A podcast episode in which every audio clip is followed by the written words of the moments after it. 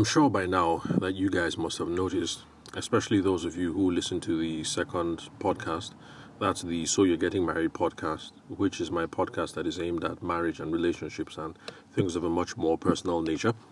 I'm sure you'd have noticed that the intro, the intros uh, for both shows are now gone. And that's because my wife listens to the podcast from time to time and she has um, she's made some criticisms of uh, my radio voice that went with the uh, with the intros. So let's just put it that way.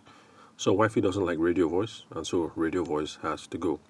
So for now, we're going to go back to the um, much more classic approach of starting off the podcast, which was the way that I used to uh, run this uh, podcast, run the show from uh, day one when I started this thing uh, slightly over a year and uh, what is it? Maybe two months ago, a year and a month ago. I think it was March. No, not March. I think it was February. February of last year, just shortly before um, the coronavirus thing hit, or at least before it became a big thing in Niger. So, apart from uh, that change, that is uh, the end of Radio Voice. Everything else uh, on the show is going to stay exactly um, the same. And I'm sure that this has made you guys realize that I am open to um, constructive criticism and uh, proddings if they make sense. If I think they make sense, let me put it that way. So, um, yeah, if you have any feedback about the show, uh, for those people who have reached out to say it's awesome, like the uh, last fellow who did that, that was the uh, photographer um, Dauda or Daudu. Sorry, I can't remember. Um, yeah, so reach out. Let me have the feedback. It's uh, greatly appreciated. So let's move on to what we're going to talk about today.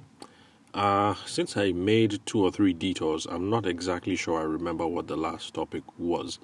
So, regardless of whatever the detour was, I'm getting back to um, the train of thought that we were trying to explore on professionalism, business communications, and networking. And uh, so we were on the working definition approach and how a good idea is to model your idea of professionalism based on the Nigerian school of professionalism. Basically, that is whatever a Nigerian parent says professional means, that is what we are going to adopt. And when Nigerians say, I want my son or my daughter to study a professional course, they mean law, accounting, medicine, or engineering.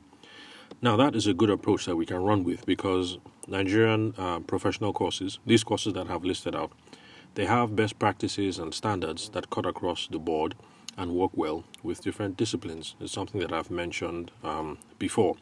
So you will find that um, whatever it is that these uh, disciplines prescribe as what should be professional, you find that you can take that and apply to your wedding photography practice, your wedding video practice, your wedding planning practice, your carpentry practice, your baking practice, or your makeup practice. And to make a point, at some point before I made the detour, we explored two of those. Uh, one of them was dress, and the other was punctuality. And um, so, regardless of uh, what these disciplines say about dress, it is clear about one thing that uh, law, accounting, medicine, and engineering promote this idea that a professional, a true professional, is supposed to dress a certain way. So, for law and medicine, that seems to be determined by conventions. So, you need to have the immaculate, um, uh, uh, what's it called? That gown that the doctors wear. You need to have that gown. And then, if you're in surgery, you need to wear those um, overalls. And I've noticed that they seem to have different colors. So, the doctors overalls, um, even though they look the same, like a nurse's one, they have different colors. So the nurses, different colors, the cleaning staff, different colors, the doctors, um, different colors. And then for law, it's also based on conventions as well the wig and the gown with the silly pocket at the back. Um, and then um, accounting, that is also something that is determined by convention. It's supposed to be uh, business um, attire. But when it comes to um, engineering and their sister professions, you know, Archi and the rest, it is something that is determined um, by practicality and also by health and safety concerns. So, engineering, you have to wear those funky shoes. So, it doesn't matter that they look sexy or not. You know, you're a female engineer, you're not going to go there wearing high heels. You have to wear those ugly shoes. so that nobody uh, drops a hammer and destroys your toes. Uh, you also have to wear um, the safety hat. Uh, what else? Some materials that you can wear, some that you can't, in, um, depending on things being um, flammable or not. Um, so, regardless of whatever the basis is, whether it's convention or whether it's um, health and safety, you can see that there's this idea that uh, professionals are supposed to dress a certain way. And so, in the past, we ran through some suggestions that uh, my uh, some of my early students came up with the wedding planners, the wedding planners to be who are part of the um, party planning academy as run by uh, my friend Laura Michael Phillips. So we ran through a couple of things, whether it should be corporate and gown or suit, or whether it should be corporate casual. Um, we looked at the idea of being presentable. Uh, there was this blanket rule of um, no jeans or no t-shirt. Um, these are just some of the ideas that were thrown around by the students, and um, I didn't shoot down anything because uh, all ideas are welcome. But I just pointed out that um, it has to be uh, relative to the context. You know, what is it that you're doing? If you're out in the field as a wedding planner, then jeans and t-shirts, you know, might work because it will be funny to have you out in the field and you're sweating it out with your um, Louboutins and your immaculate, um, whatever kind of suit it is that uh, women are supposed to wear as a business statement. And then I also pointed out that it has to be contextual to whether you're dealing with a new client, an old client. Okay, I've already mentioned um, field work. So, yeah, so it depends on the relationship, it depends on the context, on a couple of things. But that is something that we ought to have in mind that um, there's a certain way to dress professionally. And then we also looked at the idea of uh, being punctual. So I think that's enough for a recap to bring us to where we're going to take off for today. And if you are interested in um, catching up, if this is your first time listening to the podcast, then skip back. I think I made two or three detours. So just skip back two or three episodes and uh, you'll be able to get back on the train and it'll catch you up to speed, at least as um, relating to this current um, tranche of what is it that of what it is that we are talking about. The episodes will be easy to find because they have some kind of prefix that has either professionalism in it, business communications, or networking. So once you see the title, you will see pretty much that it's all the same uh, series. So now we're looking at the idea of clarity of communications, and then there's also case management methodology. But since we're already at seven minutes, I think I'll just um, riff on clarity of communications and work specifications and then um, leave it at that and we'll see how it applies to uh, those of us in the wedding and the um, event space uh, and then after we're done with this with everything hopefully i'll be able to if i remember i should start making detailed notes as i make these recordings hmm. Okay, so anyway, hopefully, as I'm done with everything, I should be able to tie it in as to how um, it relates. Um, it relates to um, sales practices, uh, since that is what this uh, podcast is all about how we can use personal sales to grow our businesses. So, clarity of communications and work specifications. Now, for these disciplines that we've mentioned, um, there's this idea that if you're saying something, you have to be very clear about what you're saying. If you're writing something, you ought to be very clear about what it is that you're writing whatever means or modes you're trying to use to communicate in, it is expected that you're going to be able to do so clearly and succinctly, as our people say, with the practice of the law. So it's the same with um, medicine, and the same with engineering, and the same with um, accounting. When you're speaking about rights, responsibilities, and obligations, you have to be able to say so clearly when you're talking about uh, preparing a, um, a, corporate account for XYZ corporation, you have to be clear about your accounting period, which accounting controls you're using, accounting standards that you're using. It's the same with uh, medicine. Before you prescribe medication, you need to know uh, that the person is uh, a 56 year old man who is 120 kilograms, and uh, so because of that, he only needs XYZ milligrams of blah blah blah blah blah and you also have to be very clear on what the diagnosis is, on what the symptoms were, and uh, things of that nature. And the same thing with uh, the engineers.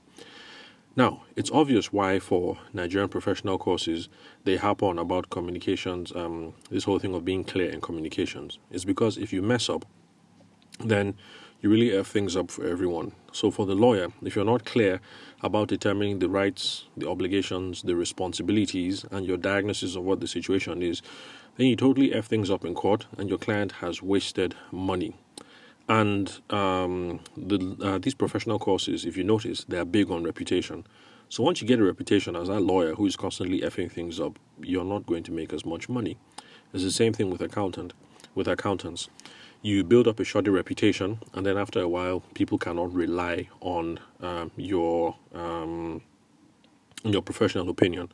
For those of you who doubt, I'm sure you'll remember if you are a late 70s or early 80s child like I am, you remember some of the accounting scandals that have um, happened. I mean, before the Enron thing, there was uh, was it Arthur Andersen or I can't remember the names of these uh, accounting firms, but in our younger days, that's let's say secondary school into university, there have been two or three bus stops, you know, um, of accounting firms that were involved in some uh, businesses that went belly up and shoddy accounting was used. I think for the Enron thing, I can't remember the uh, accounting firm that was involved in the whole thing. You know, instead of how they were doing. Is it accrual based accounting or something like that?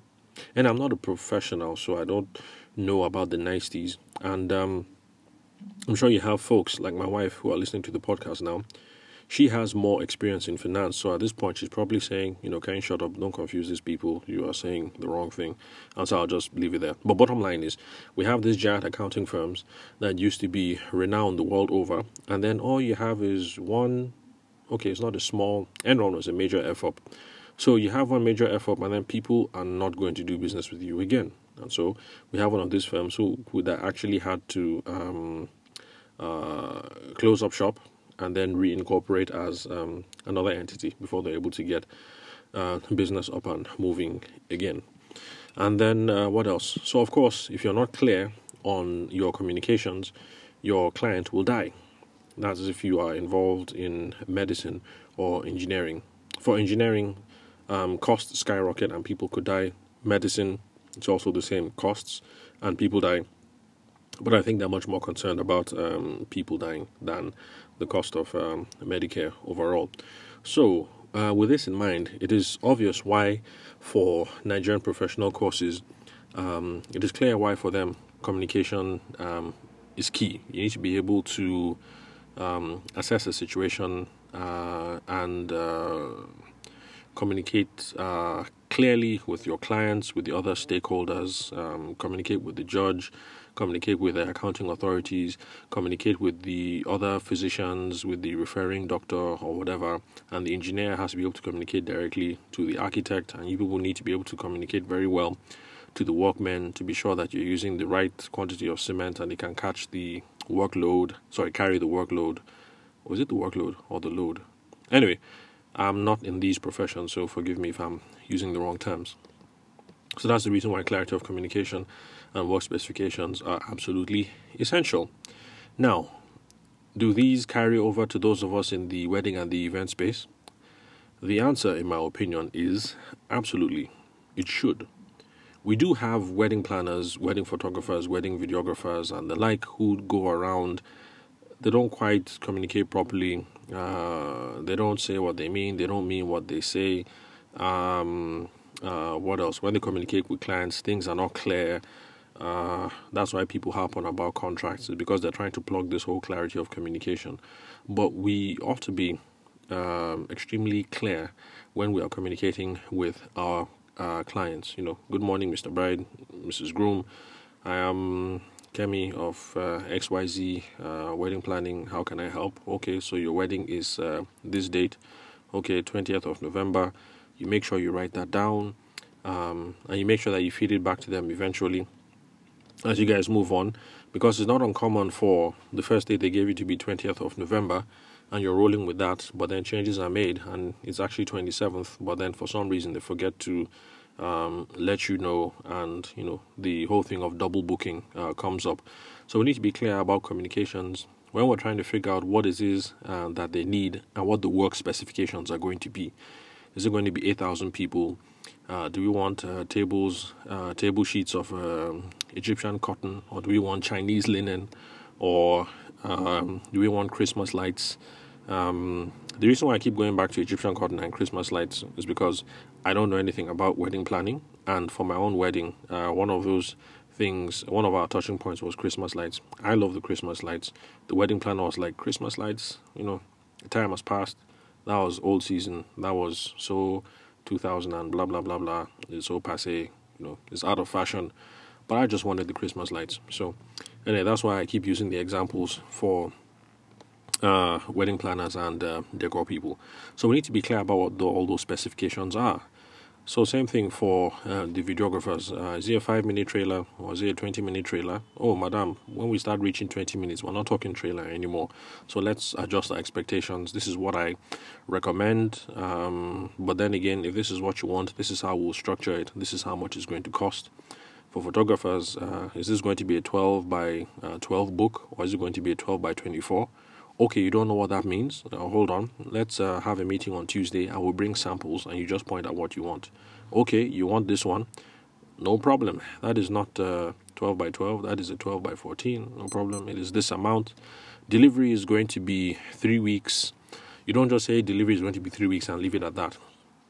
Because you might be thinking delivery for the photo book is going to be three weeks after they select the wedding photos. But they might think three weeks is going to be the sum total for delivery, regardless of whenever they select the photos. So they might take two weeks to select the photos and then expect you to deliver in one week. So you see how, if we're not clear about communications, how quarrel begins to ensue.